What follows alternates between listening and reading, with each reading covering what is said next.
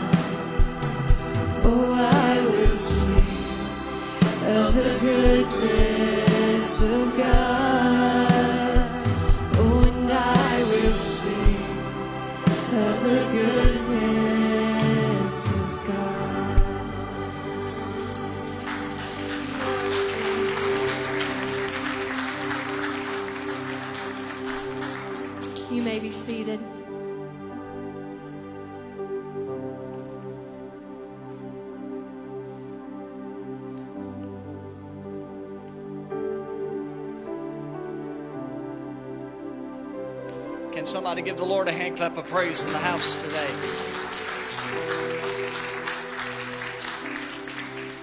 What a mighty God we serve, ladies and gentlemen. What a mighty God that we serve. Are you glad to be here today? Do I have a new baby running around here somewhere? Not running around yet. I saw Brandon Anderson. Are you guys in here? I'm delusional this morning. I've been fighting flu all week, so just bear with me. So good to have baby Anderson with us today. I don't know, he may be sleeping maybe, but let's give a hand clap to them. It's so good to see him in the house of the Lord with us this morning, and it is our prayer that the blessings of God will just continue to flow on them and their home. We have several people that are having babies and we love it because we like having a lot of babies around the church. So, y'all just keep doing that and um, keep producing as the Lord has taught us to do, and we will grow God's church one way or the other. We've had a series of unfortunate events that have taken place this week. Um, as you've already heard, I fought with the flu, me and my wife, all last week. And I know I am not running fever. I have run fever for days, probably four days. And so don't get nervous about that. Um, but I am still weak, not 100% today. My voice is not 100%. And so I may not be as jumpy and happy as I typically am today. But I do have a word for you that I think the Lord's wanting to speak to us today. And I'm just praying that He'll give us the strength to deliver that word to you and that you'll receive it in Jesus' name today. Pastor Brian also uh, came down with the flu. He was in the hospital yesterday. He was getting um, fluids yesterday. And so he's sick. Susan, his wife, is sick. Uh, the reason I'm in the, the cage today and they boxed me in again is because Brad was unable to be here. And so Brad's actually sick as well. And so, uh, man, I'm telling you, we've got, uh, we got a lot of sickness going on. But I'm going to tell you what, the Lord's still in control, and I'm glad to see you folks here today. How does that sound? If you have your Bibles, let's go ahead and go to our text this morning. I want to speak on a subject, if the Lord would help me, on seeking the face of God we often use this terminology that will say we need to seek God's face. Anybody ever said it? Oh, how our nation needs to seek God's face. But the question are, are we really seeking God's face? And so I want to dive into this this morning, take my time for just a few minutes about dealing with the fact of seeking the face of God. Let's go to First Chronicles chapter 16 verse 11. The Bible said, "Seek the Lord and his strength, seek his face evermore. I was reading the other day about God and some of the dilemmas of God, and one of the points was this that one of the greatest dilemmas that God has is trying to help man understand who he is. I want to say that again. One of God's greatest dilemmas is trying to get man to understand who he is. Because the hardest thing about God is that He all the time has to watch His kids as they suffer. But yet He is unable to show them the reason for their pain. He is often unable to show us why it is that we're going through what we're going through. Why it is that we are suffering in our body like we're suffering in our body. Unable to make us understand why, when we pray, we don't feel like God is listening to us. This is a tragedy that God has, a dilemma that God has as He tries to get us to understand who He is. He's given us our, our creation. A matter of fact, He's given us a pile of stuff. Just go outside today and look around, and you're going to see that the creation of God is all around us.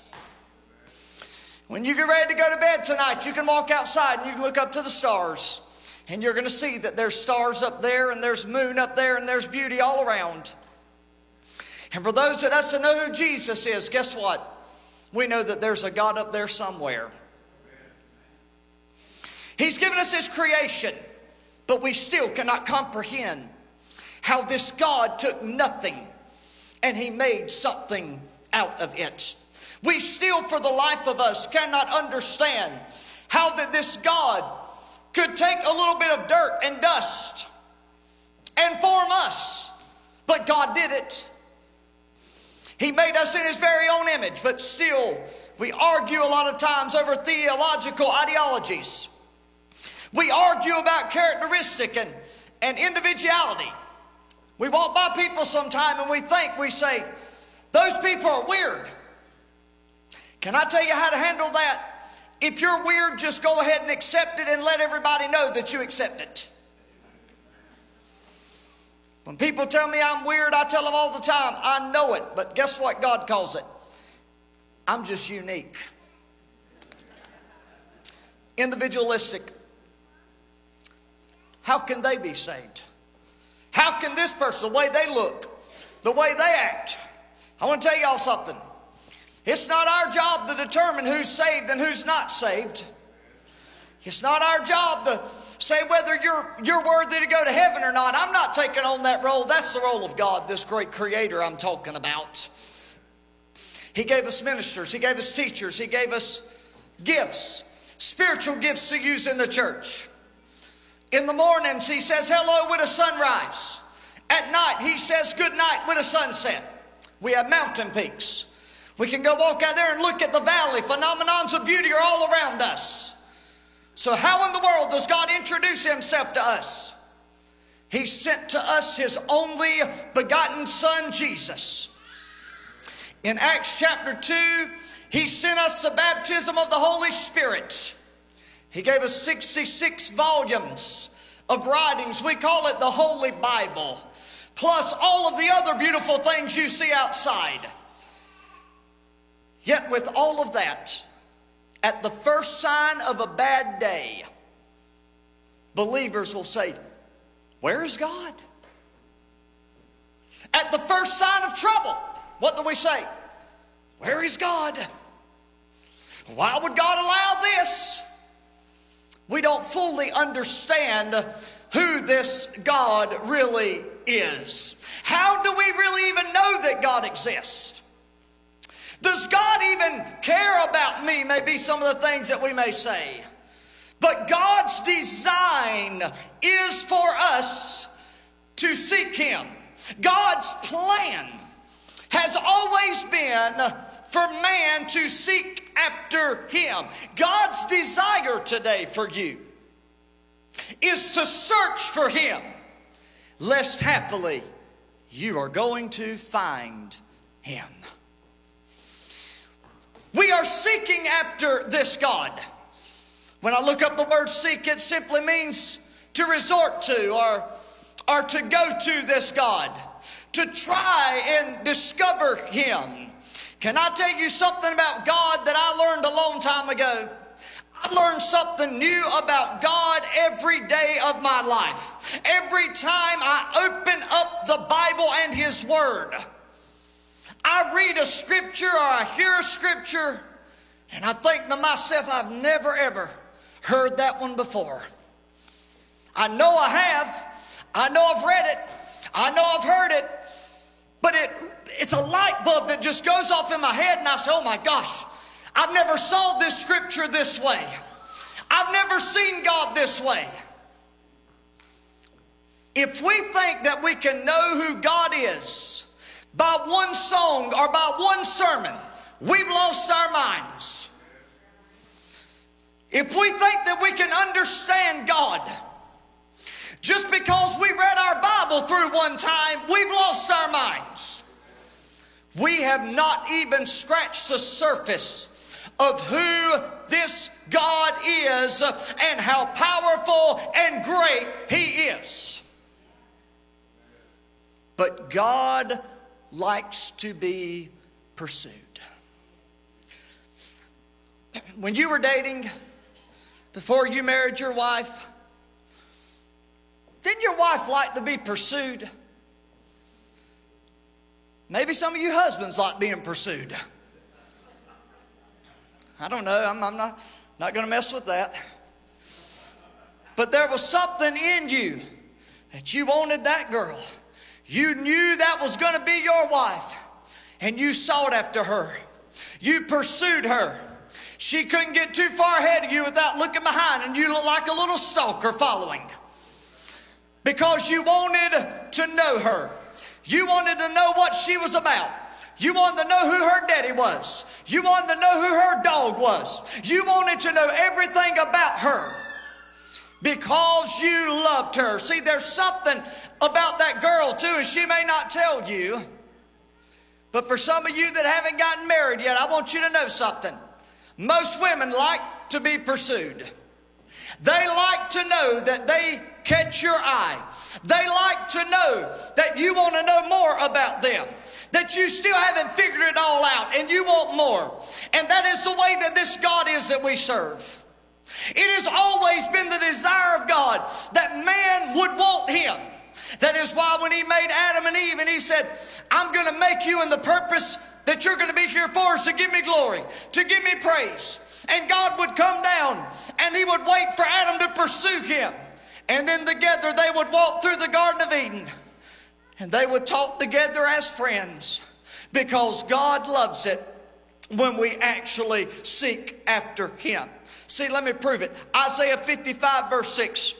Seek the Lord while He may be found, call upon Him while He is near. There are three words that stand out to me in that text, and that is the last three. Are you still with me? I can't be quite as jumpy as I typically am because I've got to save this voice to make it through this sermon today because it's weak. He is near. I, now, now, I know that you guys have done it. I know that I've done it. There have been times in my life that, that I have said, I, I, I feel like God's a million miles away. Anybody? I feel like God's a million miles away from me. But there's one thing that I learned is when I felt like God was a million miles away, He was actually right there beside me. I love that poem about the footprints in the sand. And that he says there's one print, there should be two, and you weren't here in my hardest times. And God says it is during these times that I was actually carrying you. It is my footprints you see in the sand, not yours. I've been holding you up. I've been here all along. So when you feel like God is not there, God wants you to know you better keep on seeking because He is there. Job said, I've turned to my left, I've turned to my right, I've looked in front of me, I've looked behind me, and I cannot find or perceive God.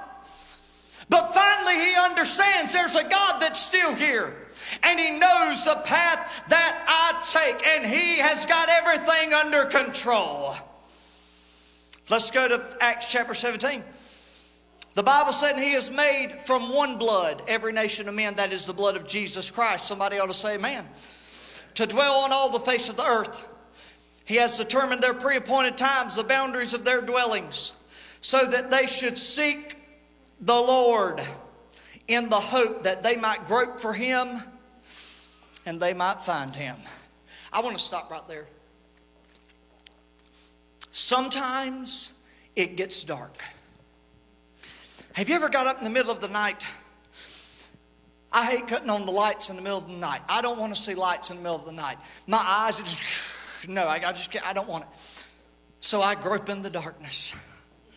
Anybody know what I'm talking about? And I'm grabbing for walls and I'm half drunk because I'm half asleep anyhow. Here lately, I hate to say it, but I've been on NyQuil, so maybe I was a little bit. But anyhow, and I'm groping through the house and I'm in the darkness and I'm, I'm reaching here and there. I'm just trying to find my way. And I like this passage because he uses the terminology that we grope for Him. In other words, there's, there's times in our life that, that we're trying to feel for God, and it's really dark out there, and we maybe can't see Him. But look at what He says. He says, He is not far from each one of us. What does that mean? He is there. He is here. He is with you. He is beside you. So he says, he says, He is not far from each of you. Watch this. For in Him we live and we move and we have our being. In other words, He is the reason that we're here.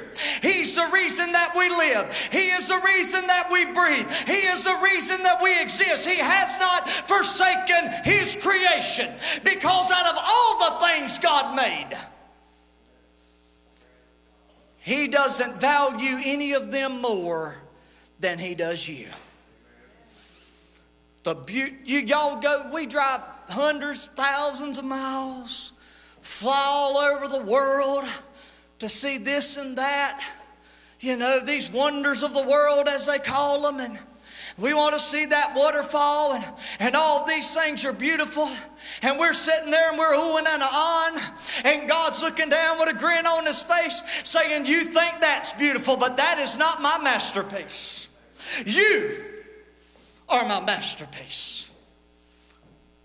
Isn't that powerful? My gosh. We are the masterpiece of God. Why would He leave us? Why would He forsake us? Oh no, He is near. In your Bible, and I'm not going to read it for time's sake, but, but there's this guy, and for you, you that studied the Bible, students of the Bible, you'll know that there was a king, the first king of Israel. His name was King Saul. He was rejected by God as king of Israel for disobedience. He sought the position of God more than he did the presence of God. He sought the position, the power, the prestige. Look at who I am rather than seeking the presence and understanding I've got to have God with me or I can't do this anyhow. See, God is not promoting people who are self promoters. God is not your butler, ladies and gentlemen. God is not your maid. God says to us today, I'm going to wait until you understand that I am not here to serve you, you are actually here to serve me. Oh, God. Now, I want to give you this point, and I want you to grab this. If you miss, if you miss the rest of the sermon, do not miss this. That we live in a world where people only seek God when they are in need. Does anybody know what I'm talking about?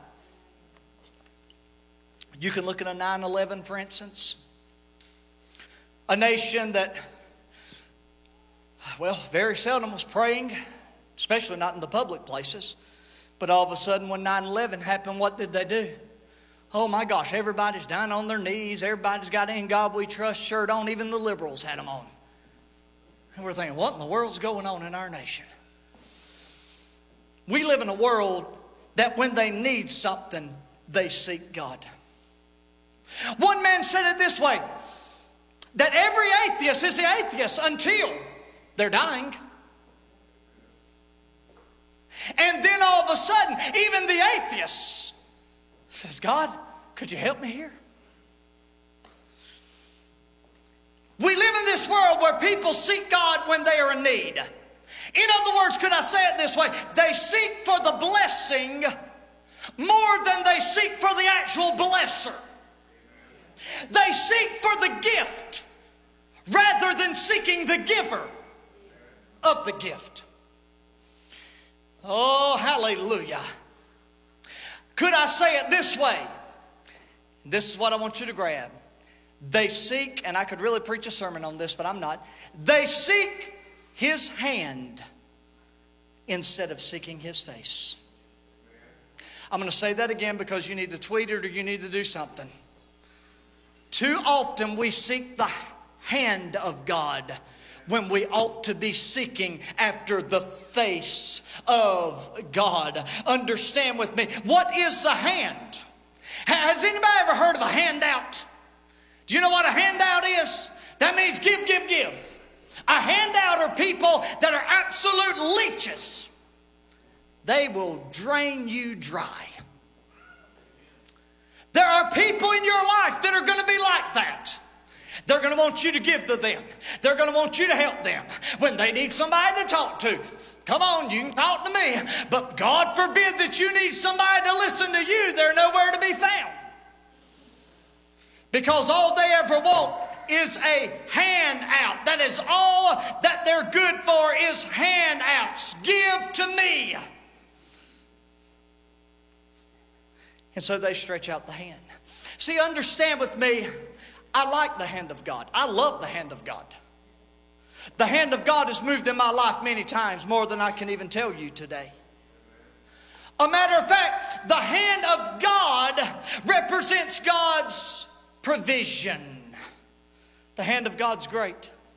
The hand of God says that my God shall supply all my needs according to his riches, right? This is the hand of God. That when I need somebody to call on as I just preach to you, I can seek Him and I know that He is near. The hand of God is there to bless us. The hand, especially the right hand of God, it signifies the power of God. And so I love the hand of God. But there is a problem uh, when people only seek after the hand of God.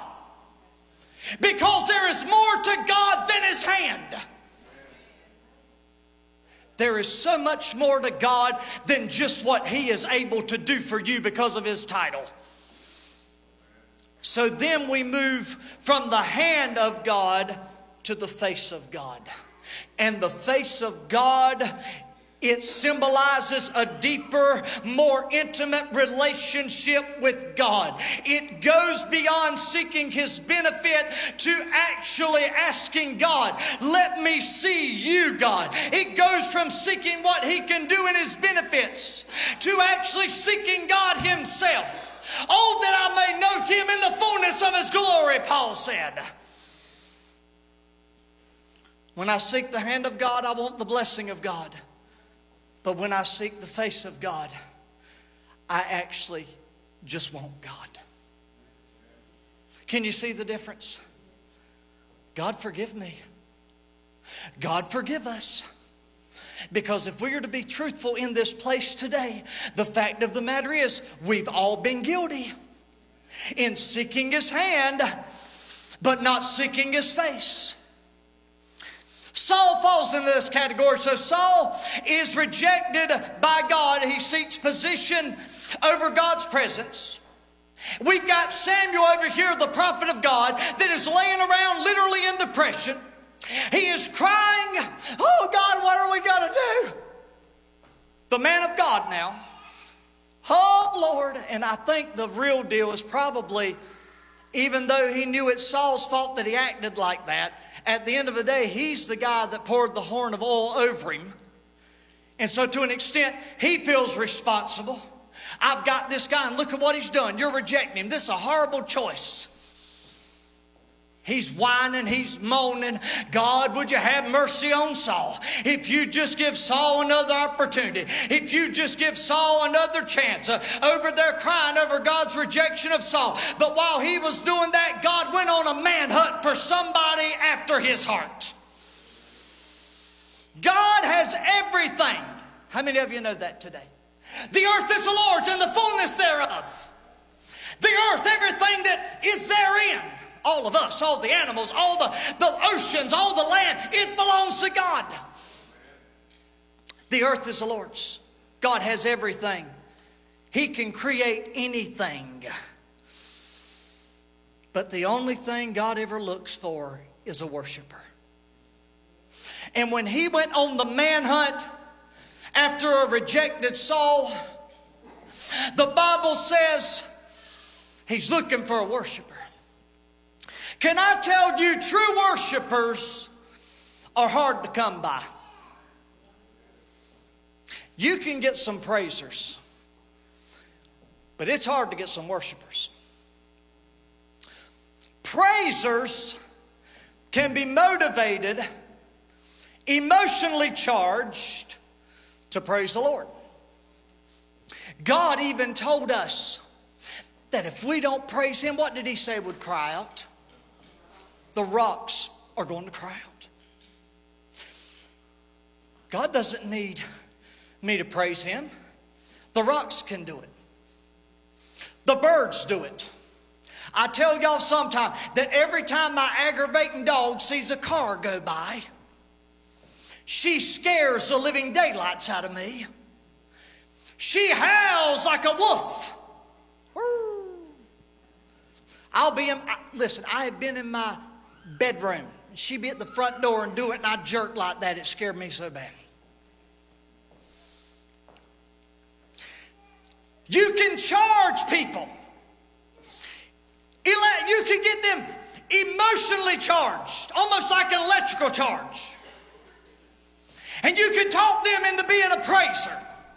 Because if I get the music fast enough, I can get a hand clap out of you. If I preach good enough, maybe I can get something out of you. But a worshiper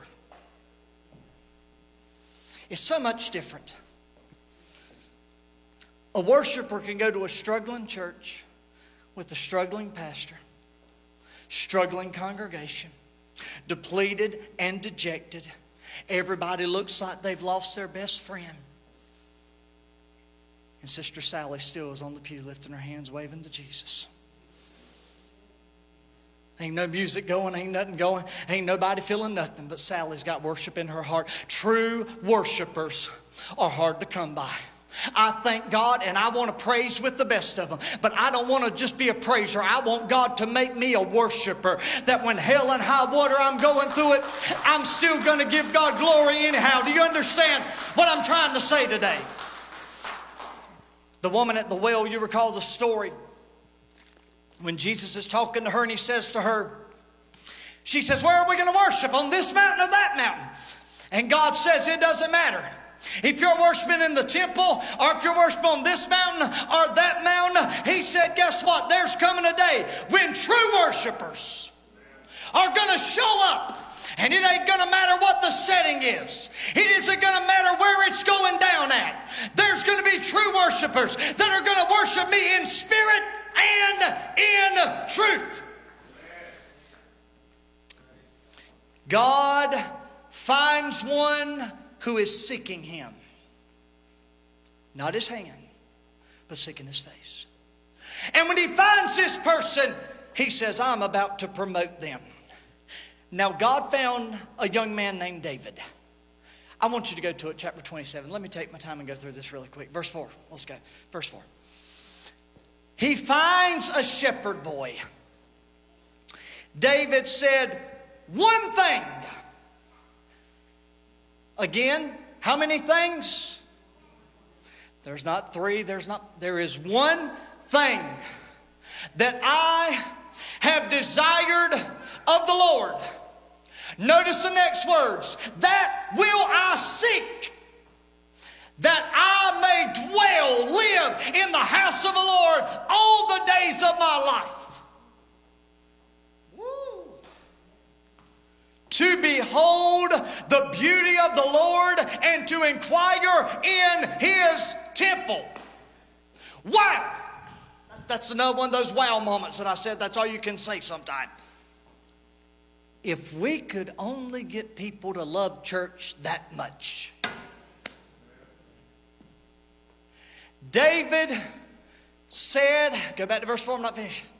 David said in verse 4, he said, I want to dwell, live in the house of the Lord. All that I, listen, it's hard enough to get people to come to church.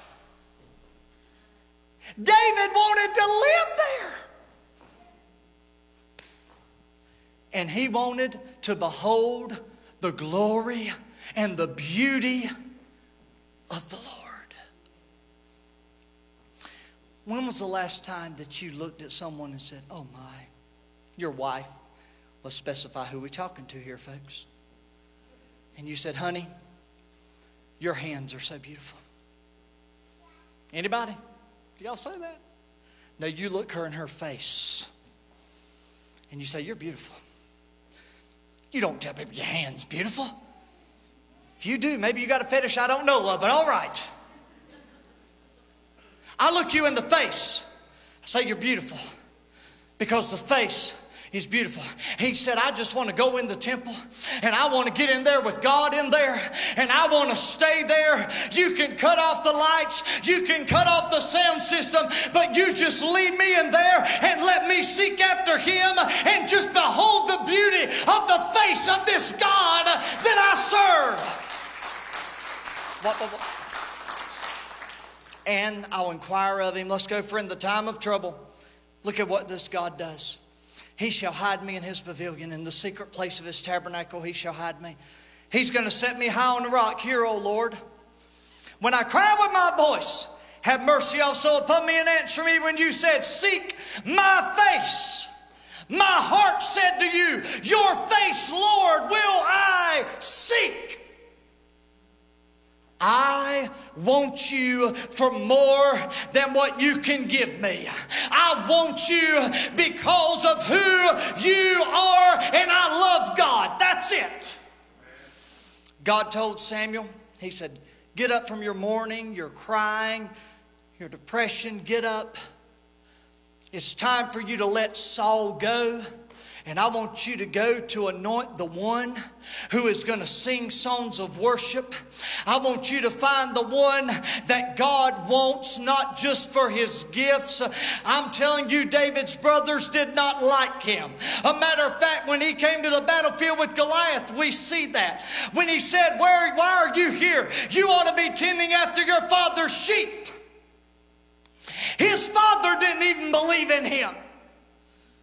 Because if he would have believed in him, somebody said, Yeah, he did. No, he didn't. Because if he would have believed in him when he said, Bring all your sons in the house, guess who would have been in the lineup?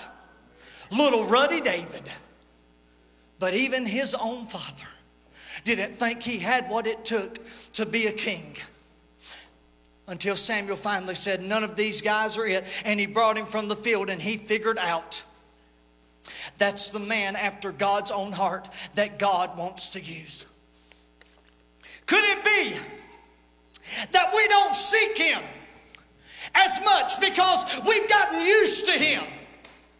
Could it be like a married couple who's been together for so long that the things that they used to love that impress them, those are things that they used to be in love with? Now maybe they just like them, but they've kind of gotten used to it now. Could it be that we are so used to God that we decide whether or not we feel like we're going to worship or not? Have we gotten so used to God that we have to hire people to lead us in the worship?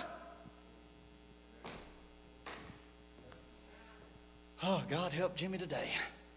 Y'all can say, Lord, I hope this man's better by next week. He's delusional today.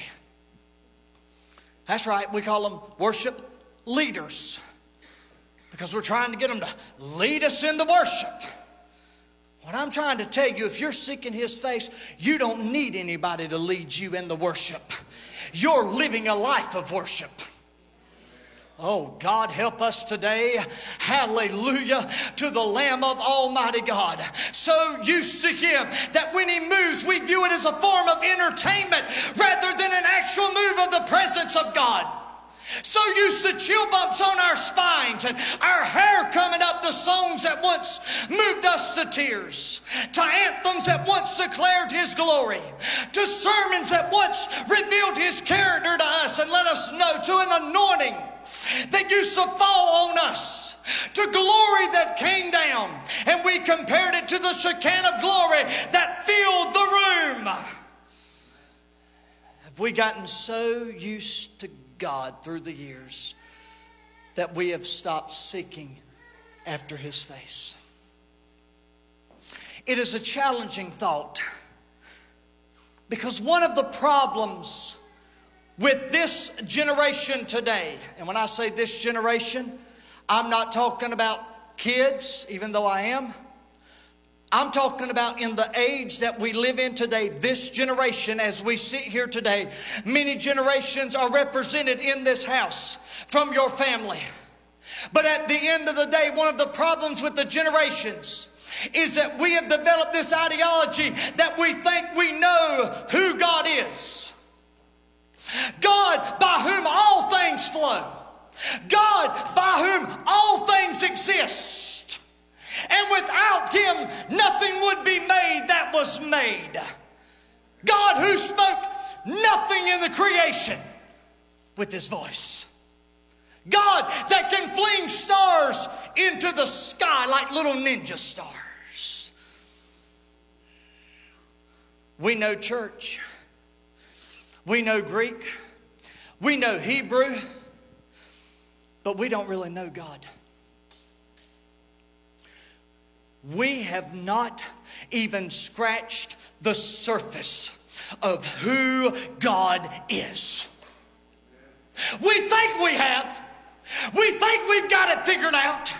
We think we know everything, but guess what? We don't know the half. A matter of fact, I must tell you today, we think we know what God's capable of doing. We have no idea what this God can do. It is untold what this God can do. And when you think that you've seen God do everything, all of a sudden God says, Wait a minute, behold, I do a new thing in the earth. Can you not see it? So when I think that God's worked a miracle in my life, have, you know, when, when I was coming up in church, I was, um, I told you we used to shout a lot, but we were a shouting church. There wasn't many quiet services at our church. We were the type church you could ride outside and you could hear people shouting in the yard, literally screaming, Hallelujah! Every now and then you might be walking in and somebody be running out, just kick the devil out the door, and they were going to take a lap around the church. Some of you like, what in the world is going on here? I'm going to tell you, if I try to take a lap, I'm going to fall out probably about back yonder. Somebody finish the service for me. We used to go to that little church. We used to shout. We used to rejoice. And I remember coming up to church, I thought to myself, man, there ain't no way you have a better service than that. Anybody ever been here? And I'd be dog, you'd go to the next one, you say, oh my gosh, that was better than last week. Nobody don't know what I'm talking about. What God was trying to show you is that He's able to do exceedingly abundantly above everything that you're able to think about or even ask for. God says, I can do it. If you can think it, I can do it. If you can dream it possible, it can happen. That's why I tell people if you're going to dream, why don't you go ahead and dream big? Because this God you serve is a big God that can do it, ladies and gentlemen. Oh, God, help us today. Moses confessed to God. He said, I want to know you. He asked to see the face of God on Mount Sinai. Angie, he had actually held the tablets that God's finger, this is crazy, actually inscribed, Thou shalt not. Can y'all imagine being that guy?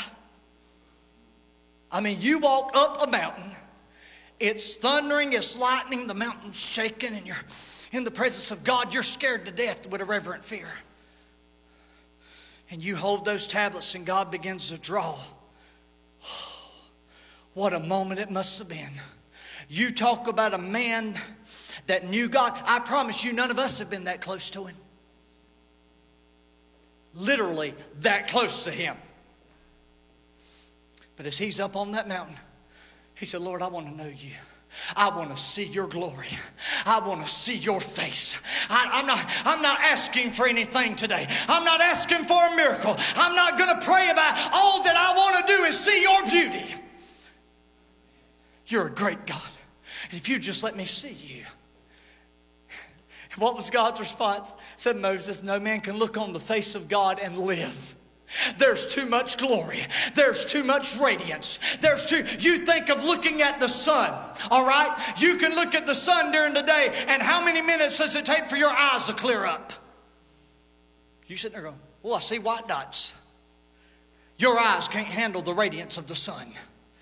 God said, if I was to show you my face, your eyeballs would burn out your head. You could not handle the glory and the radiance that shines from me. Oh, it's too great for you to understand this radiant glory. But He said, I'll tell you what I'm going to do. I'm going to come by and you just get behind that stone and I'm going to show you my hinder part. But my face you cannot see. Whew. We think we know God. A man like that cried out I want to know you. Paul even confessed, a man of God who knew God and said, Oh, that I may know him in the fullness of his glory. Your children are still shocking you every day. You're trying to figure them out. Your grandchildren, you're still trying to fi- figure out them wild things. I told y'all last Sunday my wife's still trying to figure out me. My point is simply this for everyone today. We're trying to figure them out, but yet you think you know God. You, you still can't figure out after 30 years of marriage why your spouse acts the way they act, but you think you know God.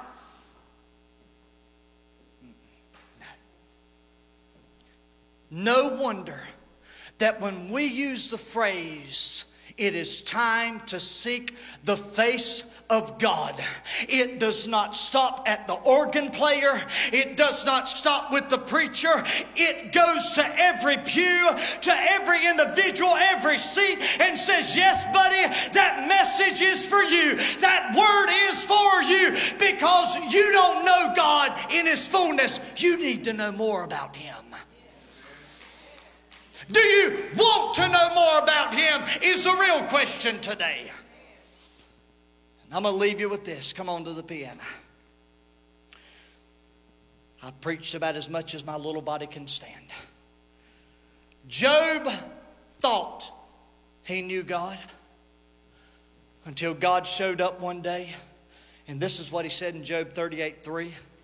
The voice of God rumbled and said, Brace yourself like a man and answer me, Job. He thought, What? That's God? I thought he'd be more gentle than that. No, sometimes, sometimes he has to be very forward with us. Solomon, the wisest man who ever lived, said, But will God indeed dwell with men on the earth? Behold, heaven and the heaven of heavens cannot contain you how much less this temple that I have built. Yet regard the prayer of your servant and his supplication, O Lord my God, and listen to the cry and the prayer which your servant is praying before you. God, I may not know you fully,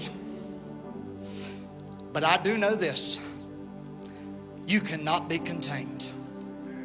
We talked about that last Sunday. The religion tried to put him in a box and contain him and do everything nice and tidy. But God said, You can't fit me in a box. Solomon, who wanted to know more about God, builds this beautiful temple. Gold everywhere, millions upon millions upon hundreds of millions of dollars on a temple.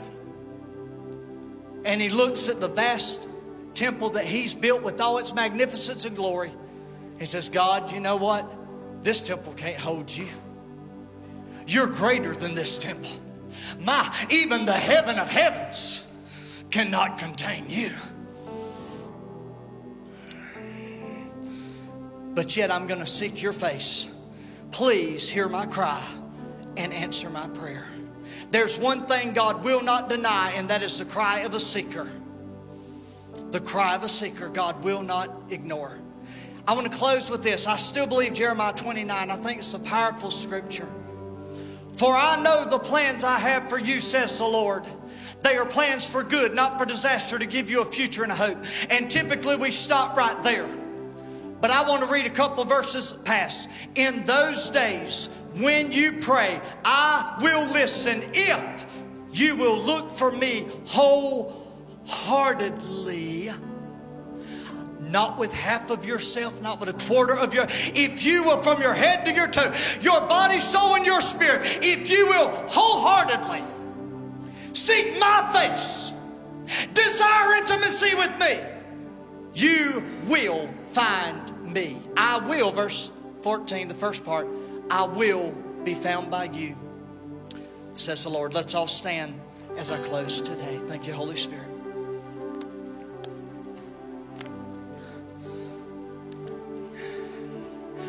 My closing point is a reiteration of a middle point of my sermon. Are you seeking God's hand? Or are you seeking God's face? Even the Lord's Prayer taught us this concept. Teach us how to pray. And this is what he said. He said, When you pray, Jesus said this, when you pray, say, Lord, I need some more money in the bank. When you pray, say, Lord, you don't know the trouble I've been going through lately, Jesus. When you pray, Lord, I don't understand why. When you pray, pray like this Say, Our Father who art in heaven, hallowed or holy be thy name. The first thing you do, per what Jesus gave us what we call the model prayer to follow after the blueprint. He said, when you get ready to pray, don't pull out your Christmas wish list. The first thing I want you to do is seek my face. Don't worry about my hand. I've already promised my hand's going to take care of you.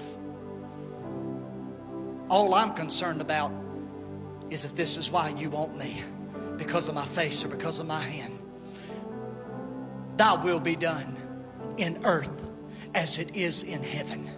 And now we get into give us this day our daily bread. Give me my provisions.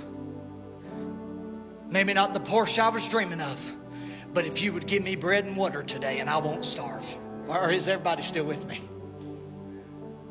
See, we worry about the wrong things. Matthew 6:33 said that when we put God first, all these other things are added unto us. We worry about the wrong things. God's already said, I already know the desires of your heart. You don't even have to ask me, and I already know. And just like some of you are going to get somebody a Christmas present this year, some of those things that you wanted in your heart that you never even asked God for might show up on your doorstep. God just showing you His hand still on your life. If you know what I'm trying to say, could you say amen? I'm closing. Father, today we seek your face. Today we want to know you more. We don't know you fully. Sure, we know you to an extent. You saved us. We know what, your, what the Bible says, we know what your word says. We know some of the great miracles you've done in our life. We know you in that way. But God, for us to get to a place that we get so comfortable and used to you that we don't think we need to go any deeper, God, forgive us. Convict us today.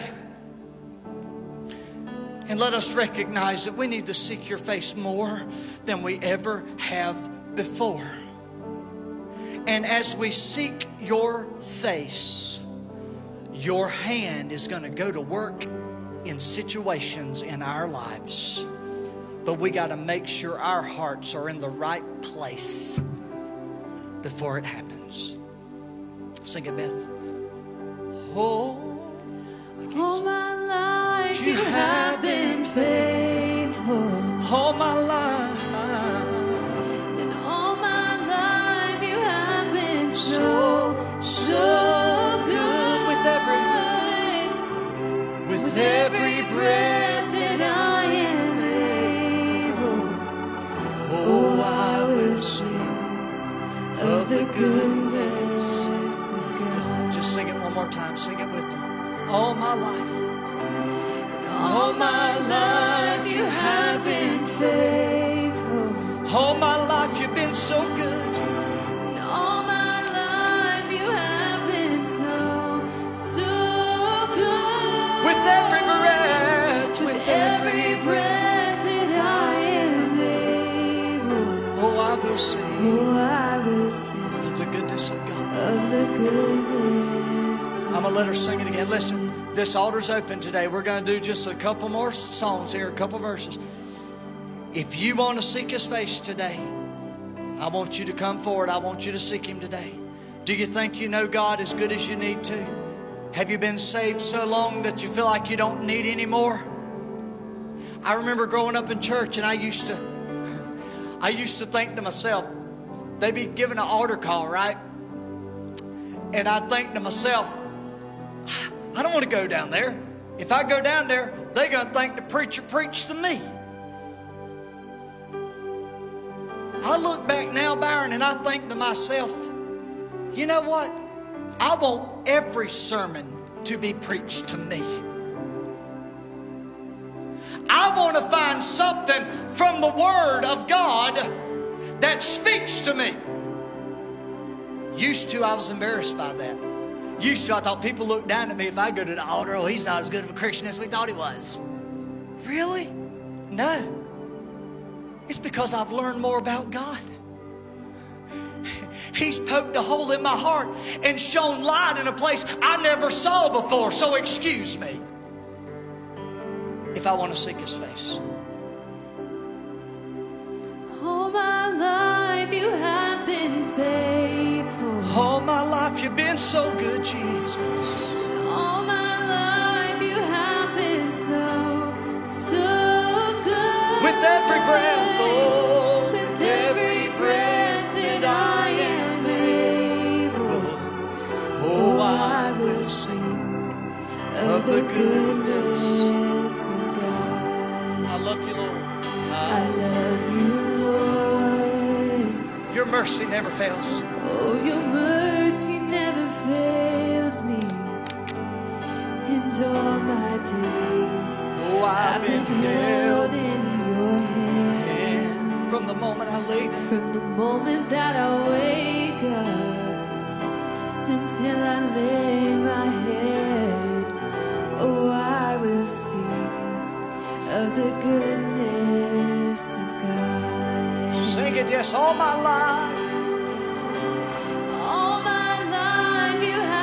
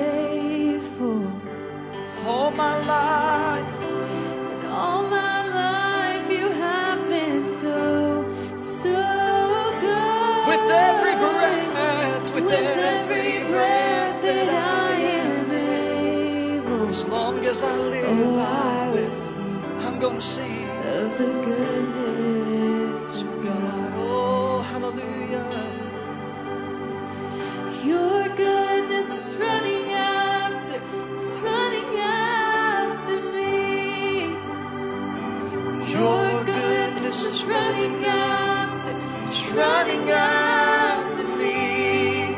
With my life laid down, I'm Surrender surrendered now. I give you everything.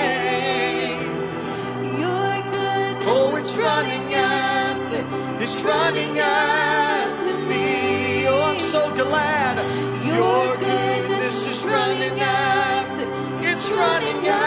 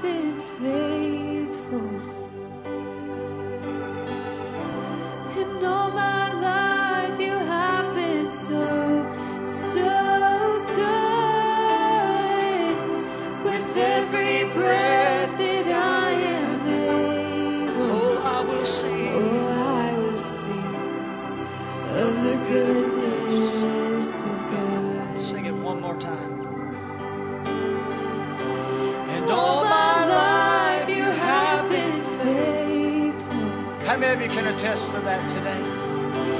All my life you have been so, so good. You're so good. With every breath that I am able. Oh, I will sing. Oh, I will sing I'm gonna sing of the the goodness, goodness of God. Oh, I will see.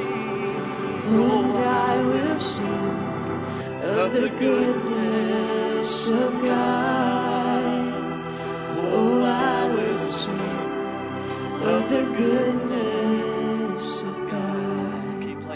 Father, today, thank you for your word. Thank you for the people of God. Help us all today. New Christians, veteran Christians, no matter how much we seek you, just like the astrologers, they look up into the sky every night. They get their little books out, they write their little notes. And when they get finished, they say, My gosh, there's too much to behold. There's too much to handle. And then one night they look and they say, Oh my gosh, we think we found a new, a new star. We found, we found a, a new thing in the atmosphere, in the universe, in astrology that we've never seen before. And they get so excited, and you're sitting there saying, I named every one of the planets, I named every one of the stars, I named every one of the galaxies, I know them by name. And we think we know you.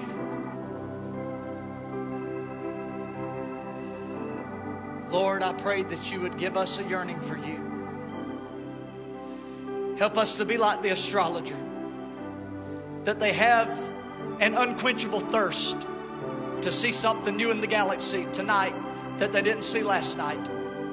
I'm asking you to give us a thirst from you for you that will say, God, we know we've seen you in the past, but we want to see you in a way we've never seen you before.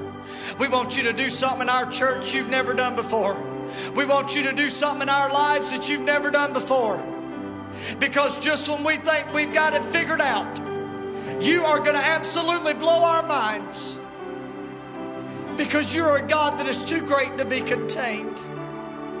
You're a God that though we try to understand you, and though we try to comprehend you, it cannot even enter into our hearts what you've done and prepared for us. Your ways are beyond our ways. Your thoughts are beyond our thoughts. Just give us this innate desire that says, I got to know you more. I've got to know God more. And you'll take care of the rest. You always have, you always will. We praise you today in Jesus' name. Can somebody shout amen today? Do you love Jesus? Give him a hand clap of praise in the house. God bless you.